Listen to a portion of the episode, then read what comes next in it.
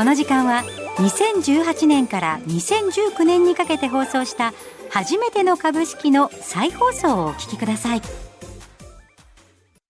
初めての株式。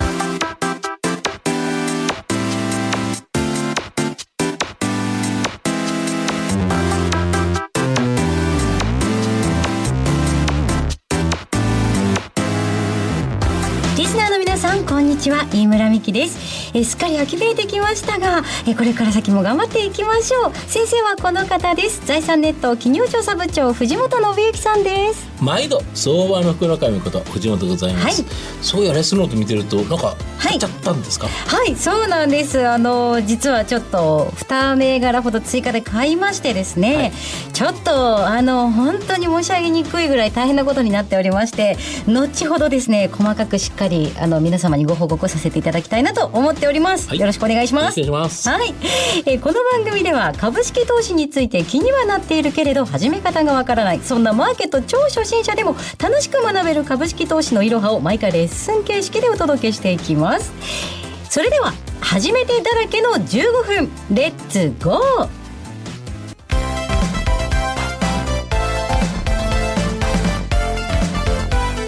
株式レッスン one、two、three。それでは藤本さん今日のレッスンもお願いをいたします。だけどなんかメモ入ってきましたよ。えなんかなんかすごいあ、信じられない！台本が入ってきたんですが、えっと、はい。ラジオの皆前の皆様にご説明させていただきますと、え今日は本当はテクニカル分析その後をやるって聞いてたんですけれど、はいえっ、こっちがほと、手紙が入ってますね。あの、飯村さんへ、こっちが本当の台本です。にあり。悪魔のディレクター、気が変わりました。テクニカル分析、その後はまた今度。今日は、炎の抜き打ちテストひっひっひ。リアルトレードをしている飯村さん、そして勉強熱心な飯村さんだからどれもわかる問題ばっかり。ガンバーって書いてます。はいそれでは行きますえ、ちょっと待ってください。はいちょっと待ってください。ちょっとお水飲みますね。はいはいはいはいはいじゃあ、まあ僕の質問からなんで、はいえっと、日本にはですね、4つの取引所、株式の取引所があります。それはどこでしょうか？現物株式です。現物か、え、えーうん東京証券取引所。はい、東京証券取引所。はい、正解です。札幌、はい。えーはいめ名称、名称って、はい、えっと、名古屋、はい。えっと、大阪です。残念であ、大阪した。は現物をやっていないので、もう一個どこだ？東京、名古屋、札幌と出ました。札幌とああ、えっと。あと、九九州にありますね。はい。はい。はい。九州。き九州じゃ、九州じゃないです。九州取引所じゃないです。九州って、何県があるんでしたっけ？もう私パニックなんですけど。あの、福岡証券取引所。福岡でした。あ、大変失礼いたしました。はい。で、ちなみに、日本の株式市場、まあ、あの、いろんな市場ある、まあ、その4つの取引所があって、市場っていうのはそこに複数あるっていう形なんですけど、い、くつありますか？これ、9つ。違う。13。?11 でした。11。なんかね、そういうやつだと思ったんです。そういうやつだと。あ、奇数だと思ったと。奇数だと思った。なるほど。で、そのうちの新興市場は、新興市場は、はいえーえーと、アンビシャス、マザーズ、んえージャスダッうん。ク、うん。もう一個ぐらいありますか？あと2つ。あと二つもある。大変失礼いたしました。えっと、はいじゃあ。名証セントレックスと福岡 Q-Board。あ、 Q-Board。はい。聞いたことありで、ます。東証の現物株式のはい取引時間、えー前場、前場、えー、前場、前場9時から11時半。5場。5場は、えー、12時から、え ?10 12時半から、えー、3時。はい、正解です。で、えっ、と、株式し投資はどうやって儲けるんですか？二つの大きな取引、あの、利益についてお答えください。はい。キャピタルゲインとインカムゲイン。はい、正解です。で配当を受け取るための条件ありますね。えー、権利確定日に、えっ、と、株を保有していること。はい、株主ある。はい。で、株主優待ってどんなものですか？具体的に。具体的に、えっ、と、割引券であり、サービス券であり、といったような、ちょっとおまけがいただけるっていう。なるほど。正解です。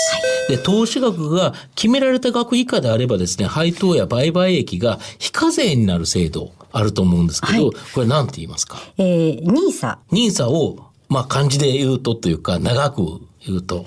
ああ。なんとかかんとか非課税制度。何でしたっけ何でしたっけ？あの、少額投資。あ、少額投資非課税制度。はい、そうですその投資額とは年間いくら以下ですか？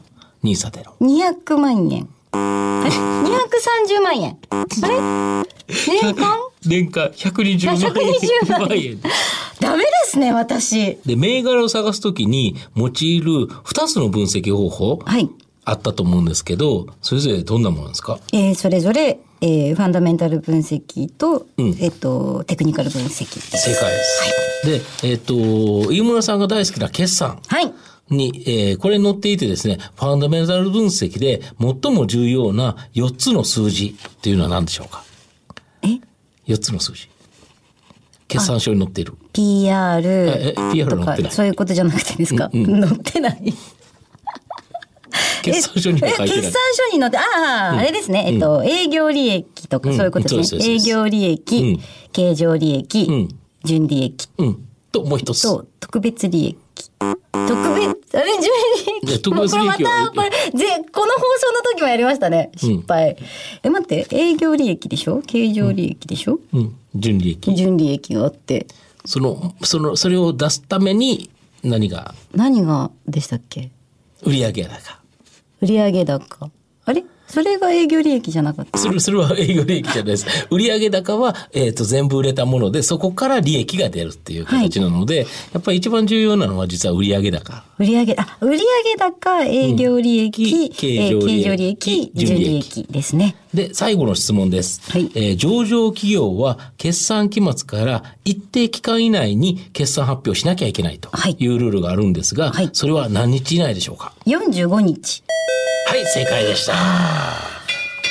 何も当たったかちょっと数えてなかったです。すいません。うん今、ディレクターからありまし。でて、今、テストをいただきまして、これがブログに載るようです。はい。はい。で、後ほど、そしたら、それ以外の質問も残ってるので、はいはい。ブログでやりましょいや、ちょっと待ってください。なんかね、あの、第25回なんですよね、今日放送が。なので、そろそろそういうのがあるんじゃないかと思って、今日、クリアファイル、あの、今までのやつをまとめたクリアファイルを持ってきたぐらいだったんですが。まあ、番組のブログに載せて頑張りましょうと。はい、えっと、改めてですね、もう一回こちらの方解かせていただきたいと思いますので、えー、そちら、あの、皆さんもね、ぜひぜひ、あの、復習も込めまして、あのー すごい私今、冷静を装って放送してるんですけれど、あのまあ、多分聞いてる皆さんもね、私と同じような状況になる人は何人かいると思いますので、一緒にちょっとね、わたわたしていただければいいなと思います。もう、本当に。じゃあ次回は、これはもう本当にテクニカル分析その5ということでしょうかね。そうですね。はい。通りで今日台本1本しか来ないなと思ったんですよ。はい。はい。それではですね、えー皆さんも一緒に勉強頑張ってまいりましょう。株式。はい。次のコーナーなんですが、ちょっとお知らせ読んだら気持ちが落ち着きました。はい。さて、えー。まあ、井村さんの、はい。トレードの先ほどの状況報告。そうですね、オープニングでも話させていただきました状況報告なんですが、はい。えー前回8月6日に収録をさせていただいたんですが、ん。えっ、と、その後レッスンノートをですね、8月8日に作成していたらちょっと気持ちが高ぶってきまして、はい。なんとですね、アライドアーキテクツを558円でもう一回乗りました。あれ、買ったのが590何円598円で買って、666円で、えっ、と、そうですよね放送中に売ったんですよねそう売りました。はい。はい皆さんも。せっかく売ったのに。なんかこう見てたら、そうなんです。見てたら、これもう一回ぴょんと行くだろうって思っちゃったんですよ。思っちゃった結果、えー現在、んえー今日は8月の20日に20日収録をさせていただいておりまして、前回の終値が475円。ということなので、100円ぐらい。17日終わりねっていうことですね。そうなんですなるほど。で、それ以外に、まだもう一つ買っちゃったと。そうなんです。で、その後ですね、そのまま8月9日になるんですが、はいはいはいはい8月9日に過去気になった銘柄を再チェックしておりまして、はいはいちょっとあの晩酌中だったこともあり、だいぶテンションが上がってしまいですね、購入させていただきました銘柄は。晩酌中っていうことは夜ですよね。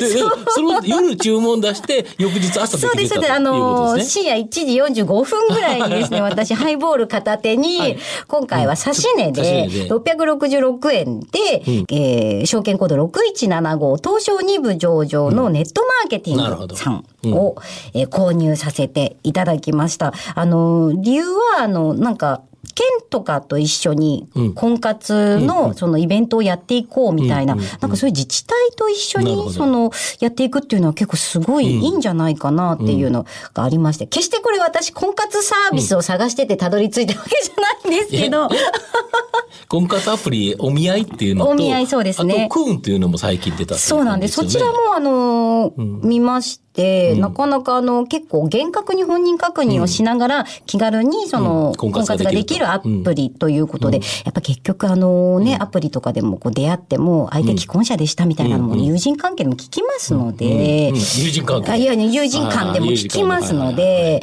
あの、ね、あのその辺はいいんじゃないかなっていうふうに思いまして購入したんですが、こちらもですね、えっ、と、前回8月17日の終値でネットマーケティング642円。まあでもまあ、ぼちぼち下がってる感じですかね。まあ、ただ、このあれなんですよね。このお見合いアプリ、デーティングアプリって、アメリカだと1兆円を超える時価総額の会社まであるんですよ。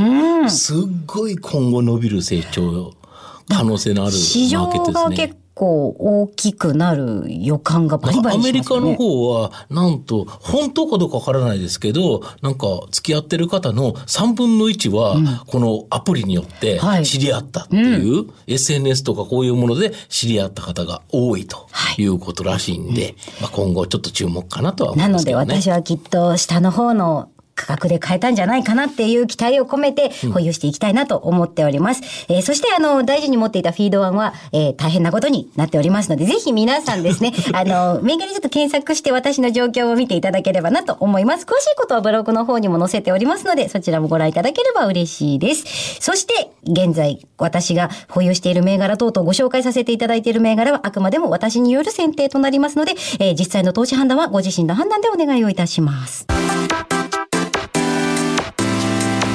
えさてお送りしてきました初めての株式今日はここまでです。ここまでのお相手は藤本信之と飯村美希でお送りしました。たくさんの初めてが分かるようになる15分間。来週もお楽しみに。初めての株式今日もお聞きいただきましてありがとうございます。えー私も2年前の自分を思い出しますね、えー聞き直ししていると意外と忘れてることも多いですねえーさてこの番組ですが全55回分を週1回のペースで1年間放送配信していく予定です。投資をまだやったことがない方も初心者の方も経験者の方だってもう一度聞きたくなる場面ってあると思うんですよね、えーそこでおすすめなのはいつでも好きな時に繰り返し聞けるポッドキャストです。ラジオ日経初めての株式番組ウェブサイトそれから Apple や Spotify などからもお聞きいただけます。そしてもう一つおすすめさせてください。この番組なんと書籍化もされているんです。2019年に祥伝社から発売された初めての株式株のことをよくわからないけど始めたいあなたへを読んでいただきますと図解もありますしより理解が深まると思います。書籍版初めての株式に興味がある方は番組ウェブサイト右のバナーから書籍のページにアクセスしてみてください。それでは次回もお楽しみに。